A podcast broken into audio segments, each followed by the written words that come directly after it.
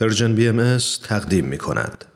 و ما در این روزهای پر التهاب و نگرانی روزهای پر از درد و غم و اندوه و دلتنگی باز هم دست به دعا بر می داریم و ملتمسانه از آستان پروردگار برای ایمنی و پایداری همه هموطنان عزیزمون در کشور مقدس ایران دعا می کنیم هموطنانی که اگرچه با بی های بسیار و ظلم و جور بی امان روبرو هستند.